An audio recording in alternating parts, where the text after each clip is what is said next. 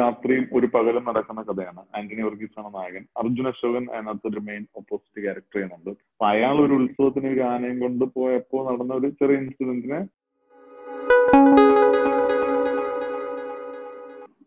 ടിനിച്ചേട്ടൻ ഇപ്പോ ഈ ഫീൽഡിലേക്ക് വന്നിട്ട് ഫിലിം ഫീൽഡിലേക്ക് വന്നിട്ട് കുറച്ച് വർഷങ്ങളായല്ലോ. അപ്പൊ സിനിമ എന്നുള്ള ഒരു ജീവിതത്തിന്റെ എങ്ങനെ നോക്കിക്കാണുന്നു അതായത് ഇനി മുന്നോട്ട് പോക്കിൽ എത്രത്തോളം ഇതിൽ ഇതിനെ ഇൻവെസ്റ്റ് ചെയ്യാൻ ആഗ്രഹിക്കുന്നു എന്നുള്ളത്.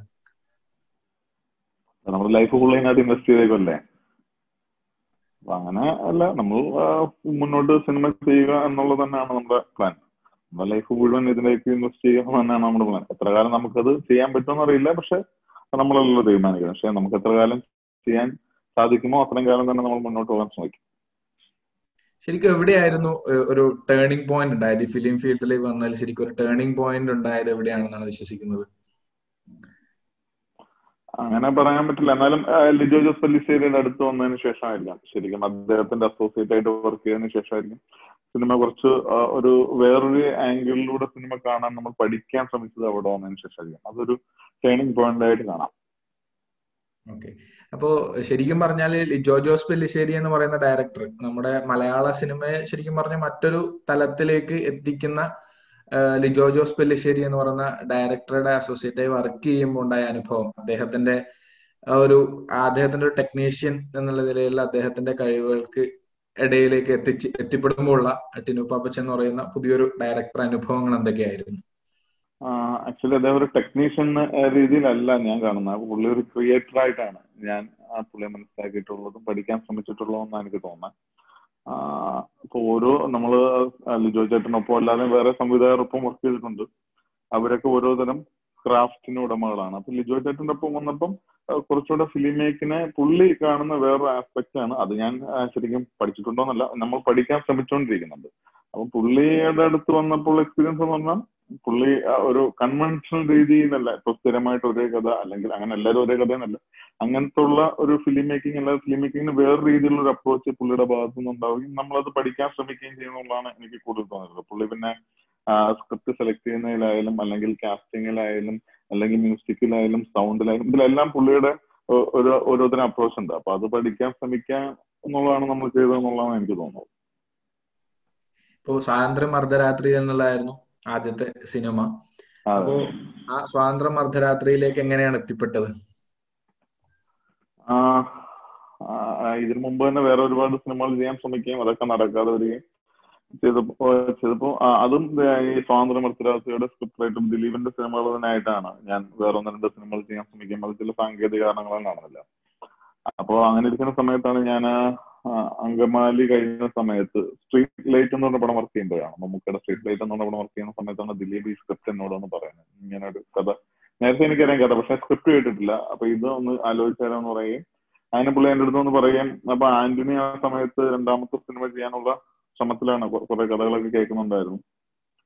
അപ്പോ അപ്പൊ ഞാൻ ആന്റിനെ വിളിച്ചാടാ എനിക്ക് ഇങ്ങനെ ഒരു കഥ കിട്ടിയിട്ടുണ്ടോ നീ ഒന്ന് കേട്ടു നോക്കുന്നത് ആ ഇൻട്രസ്റ്റിംഗ് ആണ് നമുക്ക് ആലോചിക്കാം എനിക്കത് ഇഷ്ടപ്പെട്ടു എന്ന് പറഞ്ഞു. അങ്ങനെ ആന്റണിയുടെ അടുത്ത് പറയും. അതിന് മുമ്പ് ലിജോ ചേട്ടനെ വിളിച്ച് ഞാൻ പറഞ്ഞു ഇതുപോലെ കഥ എനിക്ക് ഇഷ്ടപ്പെട്ടു പക്ഷെ പുള്ളി അപ്പോൾ ഇവിടെ ഇല്ലായിരുന്നു ബോംബെയിലായിരുന്നു. അപ്പൊ കഥ കേൾക്കാൻ പറ്റില്ല. അപ്പൊ ഞാൻ പറഞ്ഞു എനിക്ക് ഇഷ്ടപ്പെട്ടു. അപ്പൊ പേര് പറഞ്ഞപ്പോൾ തന്നെ പുള്ളിക്ക് ഇഷ്ടപ്പെട്ടു. അങ്ങനെ ആന്റിനെ അടുത്ത് പറഞ്ഞു. ആന്റിനെ കേട്ടപ്പോൾ തന്നെ ഇഷ്ടപ്പെട്ടു. അപ്പൊ പിന്നെ ലിജോ ചേട്ടൻ ബോംബെന്ന് വന്നു. വന്നതിന് ശേഷമാണ് കഥ കേൾക്കുന്നത്. ഫുള്ള് ഒരു ദിവസം കഥ പറയുന്നു. അപ്പൊ പുള്ളി പറഞ്ഞു ഓക്കെ നിനക്ക് ആദ്യ സിനിമയായിട്ട് ചെയ്യാൻ പറ്റിയ സിനിമയാണ്. ഇത് ചെയ്യാൻ പറഞ്ഞു. അങ്ങനെയാണ് പിന്നെ എന്റെ സുഹൃത്ത് ഷമീർ ആണ് അതിന് പ്രൊഡക്ഷൻ ബി ഉണ്ണികൃഷ്ണനെ കൊണ്ടുവരികയും പിന്നെ ഇവർ ജോഷി സാറിനെ അതിലേക്ക് ഉണ്ണികൃഷ്ണൻ ബി ഉണ്ണികൃഷ്ണൻ കൊണ്ടുവരികയും പിന്നെ ലിജോ ചേട്ടനും ചെമ്പനും എല്ലാവരും അതിലേക്ക് വരികയും ചെമ്പന്റെ ഒരു ഇൻവോൾവ്മെന്റ് അതിലേക്ക് വരികയും അങ്ങനെയാണ് പിന്നെ അതൊരു പ്രൊജക്റ്റ് ആയിട്ട് മാറുന്നത്.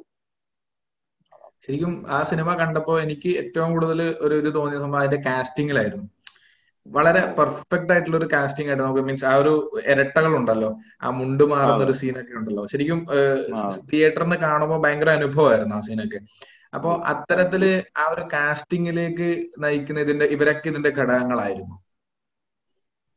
അല്ല കാസ്റ്റിംഗ് ആക്ച്വലി നമ്മൾ തന്നെ ചെയ്തു. നമ്മൾ ഓഡീഷൻ വെക്കുകയും പിന്നെ നമ്മുടെ അസോസിയേറ്റ്സ് ഒക്കെ അവർ കുറെ പേര് ഓഡീഷൻ ചെയ്യും ഇരട്ടകൾ വേണം എന്ന് പറഞ്ഞാൽ നമ്മളൊരു കാസ്റ്റിംഗ് കോൾ വിടുകയും അങ്ങനെ ആലപ്പുഴയിൽ നിന്ന് വരികയും അത് പിന്നെ കാസ്റ്റിംഗ് ഒക്കെ നമ്മൾ തന്നെ ചെയ്യുകയായിരുന്നു അത് പിന്നെ ഷൂട്ട് കഴിഞ്ഞിട്ടാണ് ലഭിച്ചിട്ട് അവരെ കാണുക എന്ന് ചെയ്യുന്നത് അതൊക്കെ ആക്ച്വലി നമ്മുടെ അസോസിയേറ്റ് ഡയറക്ടർ നമ്മുടെ അസിസ്റ്റന്റ് ഡയറക്ടർ പിന്നെ എന്റെ ഫ്രണ്ട് കണ്ണൻ എന്ന് പറഞ്ഞ ആൾ അങ്ങനെ അവിടെ കുറച്ചൊരു കാസ്റ്റിംഗ് ടീം ഉണ്ടായിരുന്നു. അവരാണ് ആക്ച്വലി കാസ്റ്റിംഗിന്റെ കാര്യങ്ങളൊക്കെ നോക്കിയത്. പിന്നെ എന്റെ ഫൈനൽ ആൾക്കാരെ സെലക്ട് ചെയ്യുക എന്നുള്ളത് എന്റെ ഒരു ചോയ്സ് ആയിരുന്നു. അപ്പൊ അത് ഞാൻ എനിക്ക് ഓക്കെ എന്ന് തോന്നിയ ആൾക്കാരെ നമ്മൾ ചൂസ് ചെയ്തു എന്നുള്ളതാണ്.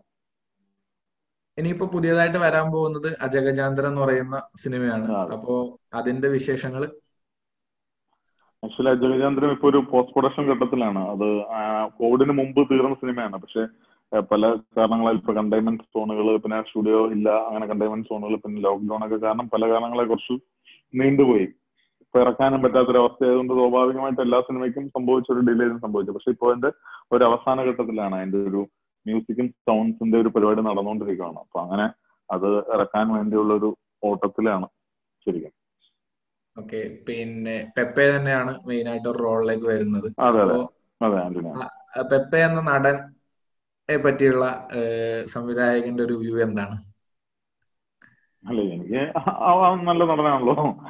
ഓക്കെയാണ് അവൻ നല്ല ആക്ടറാണ് ആക്ച്വലി അവനിപ്പോ നമ്മൾ എന്ത് പറഞ്ഞാലും ഇപ്പൊ ഞാനും അവന്റെ ആദ്യ സിനിമ തൊട്ടുള്ളത് കൊണ്ടാണോ ഇപ്പൊ നമ്മൾ എന്ത് പറഞ്ഞാലും അത് മനസ്സിലാക്കാനുള്ള ഒരു അത് അവനുണ്ട് ഇപ്പൊ നമ്മൾ ഞാൻ ഇങ്ങനെ ഒരു സിനിമ ചെയ്യുമ്പോൾ എടാ അത് ഇങ്ങനെയാണ് അഭിനയിക്കേണ്ടത് എന്ന് പറഞ്ഞാൽ അവൻ അഭിനയിക്കുന്ന ശരി അല്ലെങ്കിൽ എനിക്ക് അത് കറക്റ്റ് ചെയ്യാൻ പറ്റുമ്പോൾ അത് കറക്റ്റ് ആവുന്ന രീതിയിലേക്ക് അയാൾ വരാറുണ്ട്. ആക്ച്വലി അവൻ ഒരു നല്ല ആക്ടർ ആണെന്നാണ് ഞാൻ അതുപോലെ ഇപ്പം ലിജോ ജോസ് പെല്ലിശ്ശേരിയുടെ സിനിമകൾ എടുത്തു കഴിഞ്ഞാൽ നമുക്ക് ആദ്യം നായകൻ തൊട്ട് ഇങ്ങോട്ടുള്ള ഓരോ സിറ്റി ഓഫ് എല്ലാം ഓരോ സിനിമ എടുക്കുമ്പോഴും സിനിമയിൽ പറയുന്ന ഒരു കൃത്യമായ പൊളിറ്റിക്സ് ഉണ്ട്. അതിനകത്തൊരു പൊളിറ്റിക്സ് ഉണ്ട്.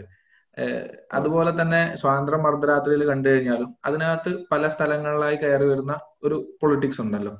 അപ്പോ അത്. അങ്ങനെ സിനിമയ്ക്കകത്ത് പൊളിറ്റിക്സ് പറയുക എന്നുള്ളത് വളരെ കൃത്യമായ രീതിയിലേക്ക് വരുമ്പോൾ മീൻസ് ഇപ്പോൾ ഉള്ള സിനിമകളിലൊക്കെ അധിക സിനിമകളിലും പറയുന്നുണ്ട്. പക്ഷെ ചില സിനിമകളിൽ പൊളിറ്റിക്സ് ഒക്കെ ഒളിച്ചു കടത്തുന്ന ചില ഇതും ഈ അടുത്ത കാലത്തായിട്ട് കണ്ടുവരുന്നുണ്ട്. അപ്പൊ ഇത്തരം പ്രവണതകളോട് എങ്ങനെയാണ് പ്രതികരിക്കുന്നത്? ഞാൻ മനസ്സിലാക്കിയെടുത്തോളം ലോകത്ത് എല്ലാ നല്ല ഫിലിം മേക്കേഴ്സിന്റെയും സിനിമകളിൽ ശക്തമായ പൊളിറ്റിക്സുകൾ കടന്നു വരാറുണ്ട്. അപ്പൊ ലോകത്തെ എല്ലാ മികച്ച കലാസൃഷ്ടികളും നമ്മൾ എടുത്തു കഴിഞ്ഞാൽ അതിൽ അവർ അവർക്കൊരു പൊളിറ്റിക്സ് എന്തായാലും പറയാനുണ്ടാവും. പിന്നെ ഒളിച്ചു കിടത്തുക എന്നൊക്കെ പറയുന്നത് ഇപ്പൊ അതൊന്നും നമുക്ക് നിയന്ത്രിക്കാൻ പറ്റുന്ന ഒരു കാര്യമല്ല. ഇപ്പൊ ഒരു സംവിധാനം ഇപ്പൊ ഞാൻ തീരുമാനിക്കുകയാണ് എന്റെ ആവിഷ്കാര സ്വാതന്ത്ര്യമാണ് എങ്ങനെ സിനിമ എടുക്കണം എന്നുള്ളത്. അപ്പൊ ഞാൻ തീരുമാനിക്കും. ഇപ്പൊ ഞങ്ങൾ ഇപ്പൊ ഞാൻ ഒരു സിനിമ എടുക്കാൻ തീരുമാനിക്കുമ്പം അതിൽ അത് ഇങ്ങനെ വേണം അങ്ങനെ വേണം എന്നൊന്നുമല്ല ആദ്യം നമ്മൾ ഡിസൈഡ് ചെയ്യണം ആ പൊളിറ്റിക്സ് പറയണം ഈ പൊളിറ്റിക്സ് പറയണം എന്നൊന്നും ഞാൻ ഡിസൈഡ് ചെയ്യാറില്ല. നമ്മളെ ആദ്യം നമ്മളെ ആ സിനിമയിലേക്ക് ഡ്രൈവ് ചെയ്യുന്ന ഒരു കഥയാണ്. ആ കഥ ഇഷ്ടപ്പെട്ടാൽ ആ കഥ എന്ത് ഡിമാൻഡ് ചെയ്യുന്നു അതിന്റെ സ്ക്രിപ്റ്റ് എന്ത് ഡിമാൻഡ് ചെയ്യുന്നു ആ രീതിയിലായിരിക്കും നമ്മൾ അതിനെ ട്യൂൺ ചെയ്യുന്നത്. പിന്നെ മറ്റുള്ള ആൾക്കാർ ഇപ്പോ വേറെ ചില ആൾക്കാർക്ക് അങ്ങനെ തോന്നുന്നുണ്ടെങ്കിൽ അത് അപ്പൊ അവരുടെ ഇഷ്ടമല്ല? അപ്പൊ അത് ശരിയാണോ തെറ്റാണോ എന്ന് അവർ സ്വയം വിലയിരുത്തേണ്ട കാര്യമായിട്ട് എനിക്ക് തോന്നിയിട്ടുള്ളൂ പക്ഷെ ലോകത്ത് എല്ലാ സ്ഥലത്തും സിനിമയിൽ പൊളിറ്റിക്സ് തന്നെയാണ് കൈകാര്യം ചെയ്യുന്നത് മികച്ച ഫിലിം മേക്കേഴ്സിന്റെ എല്ലാ സിനിമകളിലും ആ സിനിമയ്ക്കുള്ളിൽ ഒരു പൊളിറ്റിക്സ് ഉണ്ടാവും. ഉറപ്പായിട്ടും അത്തരം പൊളിറ്റിക്സ് സിനിമയിൽ കൈകാര്യം ചെയ്യണം എന്ന് തന്നെയാണ് ഞാൻ വിശ്വസിക്കുന്നത്. ഇനിയിപ്പോ അജഗജാന്തരത്തിലേക്ക് വരുമ്പോ സിനിമ എത്തരത്തിലുള്ള ഒരു പ്ലോട്ടാണോ ഒന്ന് മീൻസ് അങ്ങനെ ഒരു കാര്യം എവിടെയും എത്തിയിട്ടില്ല. ഇപ്പോ ഈ ഒരു ടൈമിലേക്ക് വരുമ്പോ കൂടുതലായും ഒ ടി ടി റിലീസുകളും മറ്റങ്ങനെ വരുന്നുണ്ട്. അപ്പോ സംവിധായകന്റെ ഇതിൽ അതൊരു തിയേറ്റർ റിലീസിലേക്കാണോ ആഗ്രഹിക്കുന്നതല്ല ഒരു ഒ ടി ടി റിലീസ് കുഴപ്പമില്ല എന്നുള്ള ഒരു ഇതാണോ?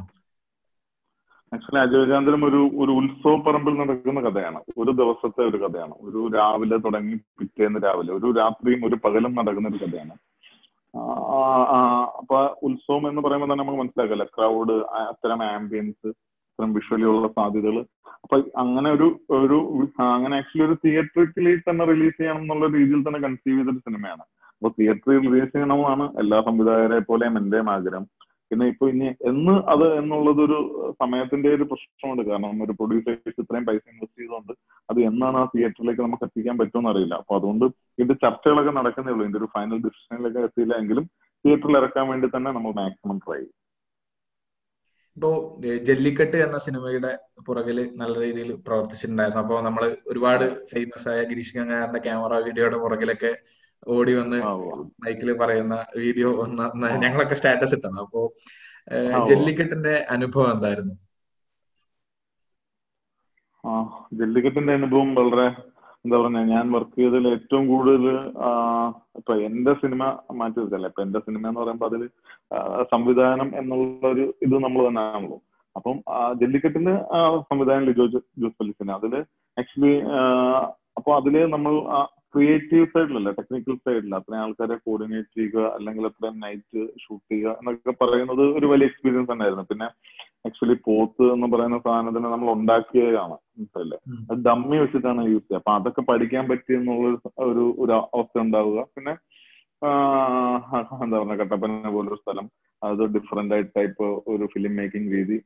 അതൊക്കെ വളരെ നല്ലൊരു എക്സ്പീരിയൻസ് ആയിരുന്നു. അതിലൊക്കെ ഉപരി അത്രയും വലിയ ആൾക്കാരെ നമുക്ക് മാനേജ് ചെയ്യാൻ പറ്റി എന്നുള്ളത് ഞാൻ മാത്രമല്ല നമ്മുടെ കൂടെ ഒരുപാട് പേര് വർക്ക് ചെയ്യുന്നുണ്ട്. അപ്പൊ അവർക്ക് എല്ലാവർക്കും മാനേജ് ചെയ്യാൻ പറ്റി. വളരെ ആക്ച്വലി ആ സിനിമ വളരെ ആ സിനിമ ഒരു അറുപത്തഞ്ച് ദിവസം പ്ലാൻ ചെയ്ത സിനിമയാണ് പക്ഷെ ഒരു നാൽപ്പത് ദിവസത്തിൽ ആ സിനിമ ഷൂട്ട് ചെയ്ത് തീർക്കാൻ പറ്റി എന്നുള്ളതും ഒരു വലിയ കാര്യമായിരുന്നു അപ്പൊ അത് തീർച്ചയായിട്ടും വലിയൊരു എക്സ്പീരിയൻസ് ഉണ്ടായിരുന്നു ഇനിയിപ്പോ ജോജോസ് പെല്ലിശ്ശേരിയുടെ പുതിയ സിനിമ ചുരുളിയുടെ പിന്നെ ട്രെയിലർ മറ്റു വിശേഷങ്ങളൊക്കെ നമ്മൾ കണ്ടു. അപ്പോ അതിലും ഉണ്ടാവുമല്ലോ ഒരുപാട് അനുഭവം അതിൽ വർക്ക് ചെയ്തിട്ടുണ്ട്. അതും. ഇതുപോലെ തന്നെ ജെല്ലിക്കെട്ട് പോലെ തന്നെ നമുക്കൊരു വലിയൊരു എക്സ്പീരിയൻസ് ആവാൻ സാധ്യതയുള്ള സിനിമ തന്നെയാണല്ലേ? ഉറപ്പായിട്ടും. ജെല്ലിക്കെട്ട് പോലത്തുള്ള സിനിമയല്ല അത് എന്റെ ഡിഫറെന്റ് ആയിട്ട് വേറെ തരം സിനിമയാണ് ഇപ്പോ കഴിഞ്ഞ വർക്ക് ഇപ്പൊ ജെല്ലിക്കെട്ടിന് അവാർഡ് ലഭിച്ചു. അതിന് മുമ്പത്തെ വർഷം അവാർഡുകൾ ലഭിച്ചു. അതുപോലെ തന്നെ ഒരുപാട് ഇന്റർനാഷണൽ ഫിലിം ഫെസ്റ്റിവലുകളിൽ ഈ സിനിമകൾ ഓടുമ്പോൾ. അപ്പൊ ഇത്തരത്തിലുള്ള അനുഭവങ്ങൾ എങ്ങനെയാണ്? ഇന്റർനാഷണൽ ഫിലിം ഫെസ്റ്റിവലുകൾക്കും അതുപോലെ തന്നെ മറ്റ് അവാർഡ് ഇതിനൊക്കെ ഈ സിനിമ പോകുമ്പോൾ ഉണ്ടാകുന്ന സന്തോഷം എങ്ങനെയാണ്? ഉറപ്പായിട്ടും ഇതൊക്കെ ലിജോ ജോസ് പല്ലിശ്ശേരിയോട് ചോദിക്കേണ്ട ചോദ്യങ്ങളാണ്. അപ്പൊ അതെന്ന് പറഞ്ഞാൽ അതിന്റെ ഒരു എക്സ്പീരിയൻസിനെ പറ്റി എനിക്ക് പറയാൻ പറ്റില്ല. കാരണം ഞാൻ പോയിട്ടില്ല. അപ്പൊ അതുകൊണ്ട് ഉറപ്പായിട്ടും അവാർഡ് കിട്ടുമ്പോൾ സന്തോഷമുണ്ട്. ഇത്രയും വലിയ ഫെസ്റ്റിവൽ തിരഞ്ഞെടുക്കുമ്പോൾ ഉറപ്പായിട്ടും നമ്മൾ വർക്ക് ചെയ്ത ഒരു സിനിമ അവിടേക്ക് എത്തുക. അതിൽ സന്തോഷമുണ്ട്. ഉറപ്പായിട്ടും അത്തരം കാര്യങ്ങൾ നമ്മൾ വളരെ അധികം സന്തോഷമുണ്ട്. കാരണം അപ്പൊ അപ്പൊ നമ്മൾ ആ ടൈപ്പ് സിനിമകൾ അല്ലെങ്കിൽ ഇങ്ങനത്തുള്ള സിനിമകൾ മേക്ക് ചെയ്യുമ്പോൾ അതിന്റെ കൂടെ ഭാഗമാകാൻ കഴിഞ്ഞതിൽ സന്തോഷമുണ്ട്. പക്ഷെ അതിന്റെ ഒരു എക്സ്പീരിയൻസിനെ പറ്റി പുള്ളി തന്നെ പറയാനായിരിക്കണല്ലോ ഇപ്പോ ഒരുപക്ഷെ കുറച്ചു കാലം മുമ്പെയൊക്കെ മലയാളത്തിലെ അവാർഡ് സിനിമകൾ എന്ന് പറഞ്ഞിട്ട് ഭയങ്കരമായിട്ട് സിനിമകളെ മീൻസ് പാരലായിട്ട് വരുന്ന സിനിമകളായാലും മറ്റ് സിനിമകളായാലും മാറ്റുന്ന ഒരു പ്രവണത ഉണ്ടായിരുന്നു. പക്ഷെ വളരെ കൃത്യമായ ആശയം. അതിന് മീൻസ് വളരെ നല്ല പൊളിറ്റിക്കലായിട്ടും അതുപോലെ തന്നെ ഒരു കാഴ്ച എന്നുള്ള രീതിയിലും ഇത്ര സിനിമകളെ മേക്ക് ചെയ്യാം എന്നുള്ളത് ഇപ്പൊ നമുക്ക് ഈ സിനിമകളൊക്കെ കാണുമ്പോൾ അതിനകത്ത് കൃത്യമായിട്ട് ആശയങ്ങൾ പറഞ്ഞിട്ടുണ്ട്.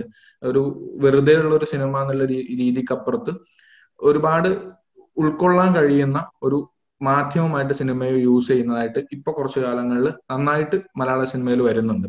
അപ്പോ സിനിമയെ ഒരു കാഴ്ച അനുഭവം എന്നുള്ളതിനപ്പുറം പല കാര്യങ്ങളും സംസാരിക്കുന്നതിന് വേണ്ടിയിട്ടുള്ള ഒരു മാധ്യമമായി എടുക്കുന്നതിൽ താങ്കൾക്കകത്ത് സംവിധായകൻ എത്രത്തോളം ഇൻവോൾവ് ആവുന്നുണ്ട്? ആക്ച്വലി അവാർഡ് സിനിമ അല്ലെങ്കിൽ കൊമേഴ്സ്യൽ സിനിമ എന്നുള്ളൊരു തരംതിരിവിനോട് ആക്ച്വലി എനിക്ക് അതെനിക്ക് ഓക്കെ അല്ല. ഞാൻ അതിൽ ഉൾക്കൊള്ളുന്ന ഒരാളല്ല.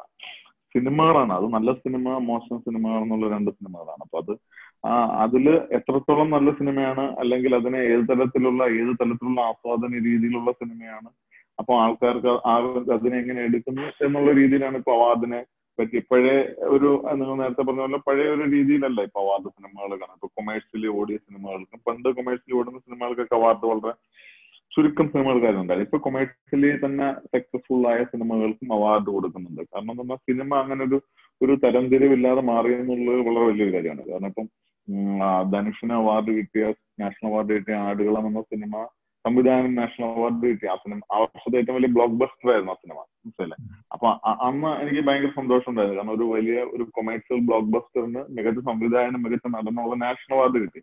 അപ്പൊ അത്തരം മാറ്റങ്ങൾ ഉറപ്പായിട്ട് നമ്മൾക്ക് ഭയങ്കര എന്താ പറയാ നമ്മളെ പോലുള്ള പുതിയ ആൾക്കാർക്ക് ഭയങ്കരമായിട്ട് എൻകറേജ് ചെയ്യുന്ന ഒരു കാര്യമാണ്. അപ്പൊ അതുകൊണ്ട് ഈ രണ്ട് കാറ്റഗറിയിലുള്ള സിനിമയല്ല സിനിമ നല്ലതോ മോശമോ? അപ്പം അത് ഏത് സിനിമയായാലും എല്ലാ സിനിമയും അവാർഡിന് പരിഗണിക്കുക. അതിൽ ശരിക്കും അർഹമായ സിനിമ ഏതാണോ ആ സിനിമയ്ക്ക് അവാർഡ് കിട്ടട്ടെ എന്നുള്ളൊരു കാഴ്ചപ്പാടാണ്. പിന്നെ ഇപ്പൊ അജഗജാന്തരം അടുത്ത സിനിമ ഇറങ്ങാൻ വേണ്ടി പോകുമ്പോൾ അതിന്റെ കൂടുതൽ വിശേഷങ്ങൾ എന്തൊക്കെയാണ്? നേരത്തെ സിനിമയുടെ ഒരു രാത്രിയും ഒരു പകലും നടക്കുന്ന കഥയാണ്. ആന്റണി വർഗീസ് ആണ് നായകൻ. അർജുൻ അശോകൻ അതിനകത്ത് ഒരു മെയിൻ ഓപ്പോസിറ്റ് ക്യാരക്ടർ ചെയ്യുന്നുണ്ട്. പിന്നെ കിച്ചു ടെല്ലസ് വിനീത് രണ്ടുപേരാണ് പുതിയ ആൾക്കാരാണ് സ്ക്രിപ്റ്റ് ചെയ്തേക്കുന്നത്. ജിൻഡോ എന്ന് പറഞ്ഞ പുതിയ ഗിരീഷിന്റെ അസോസിയേറ്റ് ആണ് ക്യാമറ. ആൻഡ് ഫസ്റ്റ് ഫിലിമാണ് അപ്പൊ ആക്ച്വലി കഥ കിച്ചു എന്ന് പറയുന്ന ആൾക്ക് ഒരു ആന ഉണ്ടായിരുന്നു. ആന എന്ന് പറഞ്ഞ ആൾക്ക് പാട്ടത്തിന് എടുത്ത് ഇപ്പൊ ആന പണ്ടത്തെ പോലെ സ്വന്തമല്ല. ചില ആൾക്കാർ പാട്ടത്തിന് എടുത്താണ് യൂസ് ചെയ്യുന്നത്. അപ്പൊ ആന ഉണ്ടായിരുന്നു. അപ്പൊ അയാൾ ഒരു ഉത്സവത്തിന് ഒരു ആനയും കൊണ്ട് പോയപ്പോ നടന്ന ഒരു ചെറിയ ഇൻസിഡന്റിനെ അവരൊരു സ്ക്രിപ്റ്റ് ആക്കിയപ്പോൾ അത് ഇൻട്രസ്റ്റിംഗ് ആയിട്ട് തോന്നി. അപ്പൊ അങ്ങനെയാണ് ആ സിനിമ ഉണ്ടാവുന്നത്. അപ്പൊ അത് ആക്ച്വലി ഒരു ഒരു തിയേറ്ററിൽ എക്സ്പീരിയൻസ് നേരത്തെ പറഞ്ഞ നമ്മൾ തിയേറ്ററിൽ കാണുന്ന തരത്തിലുള്ള ഒരു സിനിമ കുറച്ച് മാസമാണ് ഈ പറഞ്ഞ പോലെ കുറച്ച് കുറച്ച് ആക്ഷൻ ഓറിയന്റഡ് ആണ്. എന്നാൽ കുറച്ച് ഫണ്ണൊക്കെ കൈകാര്യം ചെയ്യുന്ന ടൈപ്പ് ഒരു ആൾക്കാർക്ക് ഇഷ്ടപ്പെടുമെന്ന് ഞാൻ വിശ്വസിക്കുന്ന തരത്തിലുള്ള ഒരു സിനിമ ഓക്കെ ഇപ്പോ ലിജോ ജോസ് പെല്ലിശ്ശേരിയുടെ കൂടെ ഒരുപാട് സിനിമകൾ ചെയ്തു. അപ്പൊ ആ സിനിമകളിൽ ടിനുചേട്ടന് ഏറ്റവും പ്രിയപ്പെട്ട സിനിമ ഏതാണ്? എനിക്ക് എല്ലാ സിനിമകളും വളരെ പ്രിയപ്പെട്ട സിനിമയാണ് എങ്കിലും എനിക്ക് വളരെ നമ്മുടെ വളരെ അടുത്ത സിനിമകൾ ഈ മായവും ആമേനും ഇപ്പൊ ഇനി ഇറങ്ങാൻ പോകുന്ന ചുരുളിയൊക്കെ വളരെ പ്രിയപ്പെട്ട സിനിമകളാണ്. മറ്റൊന്നും മോശം മോശമല്ല അതെല്ലാം നമുക്ക് ഇഷ്ടപ്പെട്ടു. എന്നാലും കുറച്ചുകൂടെ നമ്മൾ നമ്മുടെ ഒരു ഓരോരുത്തർക്കും ഓരോ ടെസ്റ്റ് ആണല്ലോ. ഓരോരുത്തർക്കും ഓരോ ഫിലിം ആണല്ലോ. അപ്പൊ അതുകൊണ്ട് അതിൽ എനിക്ക് കുറച്ച് കൂടുതൽ അടുത്ത് നിൽക്കുന്ന സിനിമകളാണ് ചുരുളി വളരെ വേണ്ടപ്പെട്ട സിനിമയാണ്. വളരെ അടുത്ത് നിൽക്കുന്ന സിനിമയാണ്. ആമേൻ എന്ന് പറഞ്ഞ സിനിമ ശരിക്കും പറഞ്ഞാൽ നമുക്കൊരു പുതിയ എക്സ്പീരിയൻസ് ഉണ്ടായിരുന്നു. അത്തരത്തിലൊരു സംഭവം നമ്മൾ കേട്ട് പരിചയം പോലും ഇല്ലായിരുന്നു. ശരിക്കും പറഞ്ഞാൽ പി എസ് എർഫിക്കൊക്കെ ഒരു ഇന്റർവ്യൂ ചെയ്യാൻ പറ്റിയിട്ടുണ്ടായിരുന്നു. കോളേജിലെ ഒരു ഇതിന് മാഗസിന് വേണ്ടിയിട്ട്.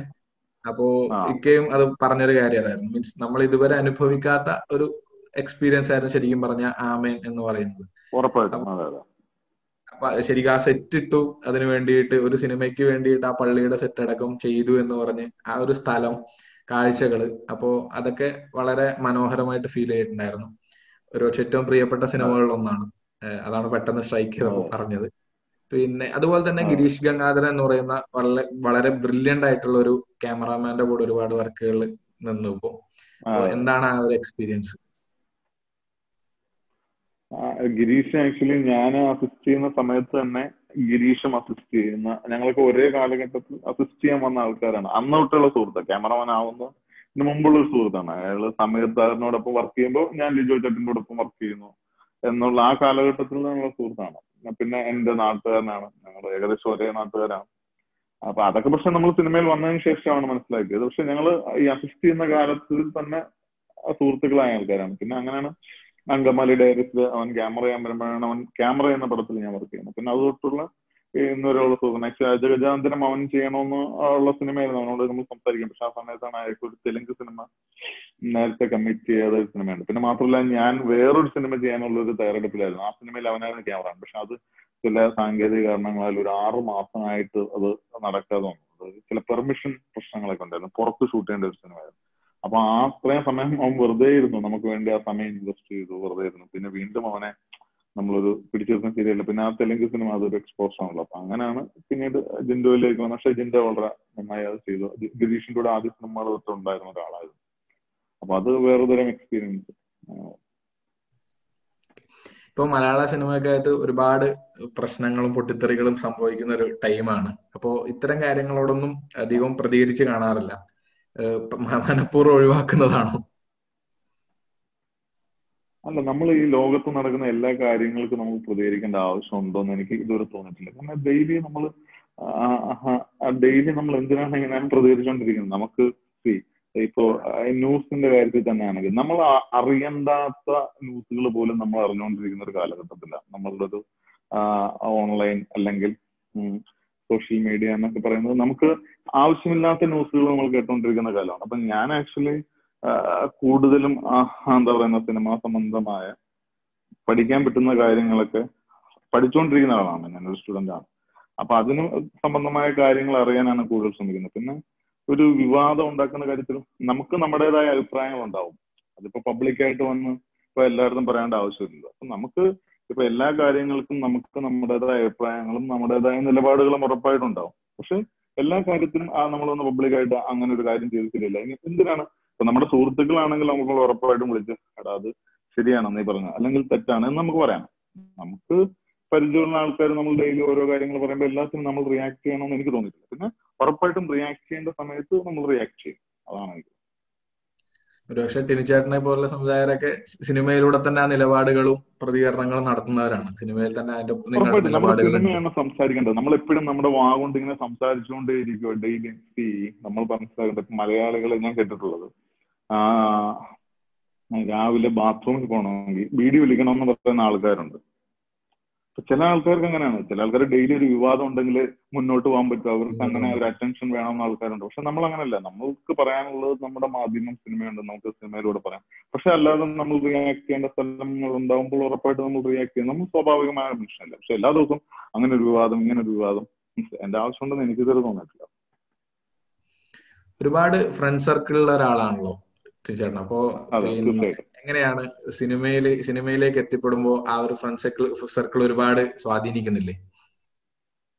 അല്ല സിനിമയിലേക്ക് എത്തിപ്പെടുമ്പോൾ സ്വാധീനിക്കുന്ന എനിക്കറിയില്ല. പക്ഷെ എന്റെ സിനിമകളിലൊക്കെ സുഹൃത്തുക്കൾ മാത്രമല്ല അഭിനയിക്കുകയും അവർ വർക്ക് ചെയ്യുന്നവരൊക്കെ. പക്ഷെ നമ്മളൊരു ഇപ്പൊ ഞാനൊരു പ്രൊജക്ട് ചെയ്യുമ്പോൾ എനിക്ക് കൂടുതൽ കംഫർട്ടായ ആൾക്കാരായിരിക്കുമല്ലോ നമ്മളൊപ്പം വർക്ക് ചെയ്യുക എന്നുള്ളതാണ്. പക്ഷെ സിനിമയ്ക്ക് പുറത്താണ് എനിക്ക് കൂടുതൽ സൗഹൃദങ്ങൾ. സിനിമയ്ക്കകത്ത് സൗഹൃദങ്ങളില്ലെന്നല്ല സിനിമയ്ക്കകത്തുള്ള സൗഹൃദങ്ങളെ പോലെ തന്നെ സിനിമയ്ക്ക് പുറത്തും നമ്മൾക്ക് ഒരുപാട് സുഹൃത്തുക്കളുണ്ട് പക്ഷെ ആ സൗഹൃദമൊന്നും സിനിമ എടുക്കുന്നതിൽ സ്വാധീനിക്കാറില്ല സിനിമ നമ്മൾ എടുക്കുന്ന കഥ എന്താണോ ഡിമാൻഡ് ചെയ്യുന്നത് അല്ലെങ്കിൽ ആ സ്ക്രിപ്റ്റിൽ എന്താണോ ഡിമാൻഡ് ചെയ്യുന്നത് അതനുസരിച്ചായിരിക്കും പക്ഷെ സിനിമയ്ക്കകത്തും സിനിമയ്ക്ക് പുറത്തും ഒരുപാട് സുഹൃത്തുക്കളുണ്ട്. ഞാൻ ഏറ്റവും കൂടുതൽ എന്താ പറയുന്ന സിനിമയിൽ നമ്മൾ സിനിമ ചെയ്യാൻ പറ്റി അല്ലെങ്കിൽ ഇത്രയും നാൾ സിനിമയിൽ വർക്ക് ചെയ്യാൻ പറ്റി. ഇതൊക്കെ നമ്മുടെ സുഹൃത്തുക്കളുടെ സപ്പോർട്ട് ഉറപ്പായിട്ടും അതിലുണ്ട്. അവരെ നമ്മളെ എൻകറേജ് ചെയ്തിട്ടുണ്ട് അവരെ നമ്മളെ സപ്പോർട്ട് ചെയ്തിട്ടുണ്ട് അവരെ നമ്മളെ സഹായിച്ചിട്ടുണ്ട്. അങ്ങനെ ഉറപ്പായിട്ടും സുഹൃത്തുക്കൾ ഇല്ലാതെ നമുക്ക് എനിക്ക് ശരിക്കും മുന്നോട്ട് പോകാനേ പറ്റില്ല എന്ന് എനിക്ക് തോന്നിയിട്ടുണ്ട് ഇപ്പൊ എപ്പോഴും ഇപ്പം ഇപ്പൊ ഞാൻ ഈ മീറ്റിംഗ് കഴിഞ്ഞാലും എന്റെ സുഹൃത്തിനെ കാണാനാണ് പോകുന്നത്. മനസ്സിലായില്ലേ? അപ്പൊ ഉറപ്പായിട്ടും സുഹൃത്തുക്കൾ ആ, വളരെ വലിയൊരു കാര്യമാണല്ലോ. അപ്പൊ അത് ഉറപ്പായിട്ടും ഉണ്ട്. ഇപ്പോ കോവിഡിന്റെ ഒരു ഇത് പ്രശ്നങ്ങൾ വന്നതിനെ തുടർന്ന് ഒരുപാട് സിനിമകൾക്കിടയിലായാലും അതുപോലെ തന്നെ വ്യക്തിബന്ധങ്ങൾക്കിടയിലായാലും നമ്മൾ ഒരുപാട് അകന്നിരിക്കേണ്ടി വരുന്നുണ്ട്. അപ്പോ ഇനി ഇതൊക്കെ കഴിഞ്ഞ് മുന്നോട്ട് പോകുമ്പോൾ മീൻസ് കോവിഡ് കഴിഞ്ഞ് മുന്നോട്ട് പോകുമ്പോൾ ഇനിയും പുതിയ സിനിമകൾ മനസ്സിലുണ്ടാവുമല്ലോ ചെയ്യാൻ വേണ്ടിട്ട് ഇപ്പോ കുറെ ആൾക്കാർ പറഞ്ഞു കേട്ടു മീൻസ് കോവിഡിന്റെ ടൈമിൽ വീട്ടിലിരുന്ന് മീൻസ് പുതിയ ഒരുപാട് സിനിമകളും അതല്ലെങ്കിൽ പുതിയ കഥകളൊക്കെ തേടി കണ്ടുപിടിച്ചെന്ന്. അതുപോലെ എന്തെങ്കിലും അനുഭവം ഉണ്ടായിട്ടുണ്ടോ? നല്ല കോവിഡിന്റെ സമയത്തിൽ ഫുൾ ലോക്ക്ഡൌൺ സമയത്ത് നമ്മൾ വീട്ടിനകത്ത് തന്നെ ആയിരുന്നു അപ്പൊ ഞാൻ കൂടുതലും സിനിമകൾ മുമ്പ് കുറച്ച് സീരിയസുകൾ കാണാൻ ശ്രമിച്ചു എന്നുള്ളതാണ്. ഒന്ന് രണ്ട് പുസ്തകങ്ങളൊക്കെ വായിക്കാൻ സഹായിച്ചു. കഥകൾ ആക്ച്വലി ലോക്ക്ഡൌൺ കഴിഞ്ഞതിന് ശേഷമാണ് കേട്ടു തുടങ്ങിയത്. പക്ഷെ ഒന്ന് രണ്ട് കഥകളൊക്കെ നമുക്ക് ഇഷ്ടമായിട്ടുള്ള കഥകളുണ്ട്. പക്ഷെ ഇതൊക്കെ എപ്പോ പ്രൊജക്റ്റ് ആവും ഇത് എങ്ങനെ വരും നമുക്ക് പറ്റില്ല. ഏത് സിനിമയാണ് നമ്മൾ ചെയ്യാൻ പോകുന്നത് നമുക്ക് ഒരിക്കലും പെട്ടെന്ന് പറയാൻ പറ്റത്തില്ല. ഈ പാചകചാന്ദ്രൻ എന്ന സിനിമയല്ല സ്വാതന്ത്ര്യം കഴിഞ്ഞ് ഞാൻ ചെയ്യണമെന്ന് ആദ്യം ആഗ്രഹിച്ചത് വേറൊരു സിനിമയായിരുന്നു. പക്ഷെ അത് ഞാൻ പറഞ്ഞില്ല നേരത്തെ ചില സാങ്കേതിക കാരണങ്ങളെല്ലാം അപ്പൊ അതുപോലെ തന്നെ ഇതും ഏതാണ് സംഭവിക്കുന്നത് നമുക്കറിയില്ല. പക്ഷെ എന്നാലും ഇഷ്ടപ്പെട്ട രണ്ട് മൂന്ന് സ്ക്രിപ്റ്റ് ഉണ്ട്. അത് ഏതാണ് സംഭവിക്കുന്നത് അറിയില്ല ഓക്കെ ഏതായാലും ഇനിയിപ്പോ കോവിഡിന്റെ പ്രശ്നങ്ങളൊക്കെ കഴിഞ്ഞ ശേഷം എല്ലാ സിനിമകളും അതുപോലെ തന്നെ വർക്കുകളെല്ലാം മുന്നോട്ട് പോകട്ടെ. ഒരുപാട് സന്തോഷം ഇങ്ങനെ ഒരു പരിപാടിയിൽ നമുക്കൊപ്പം തിരിച്ചേട്ടന് കിട്ടിയതിൽ. ശരിക്കും പറഞ്ഞ ഒരു പുതിയ അനുഭവമാണ് മലയാളത്തിലെ ഒരു മുൻനിര സംവിധായകനോട് സംസാരിക്കുക എന്നുള്ളത്. അതിൽ ഒരുപാട് സന്തോഷം. ഓക്കെ എന്തെങ്കിലും ഇന്നിങ്ങനെ ഒരു പരിപാടിയിൽ ഞങ്ങളോട് പങ്കെടുത്തതിന് ഒരുപാട് നന്ദി.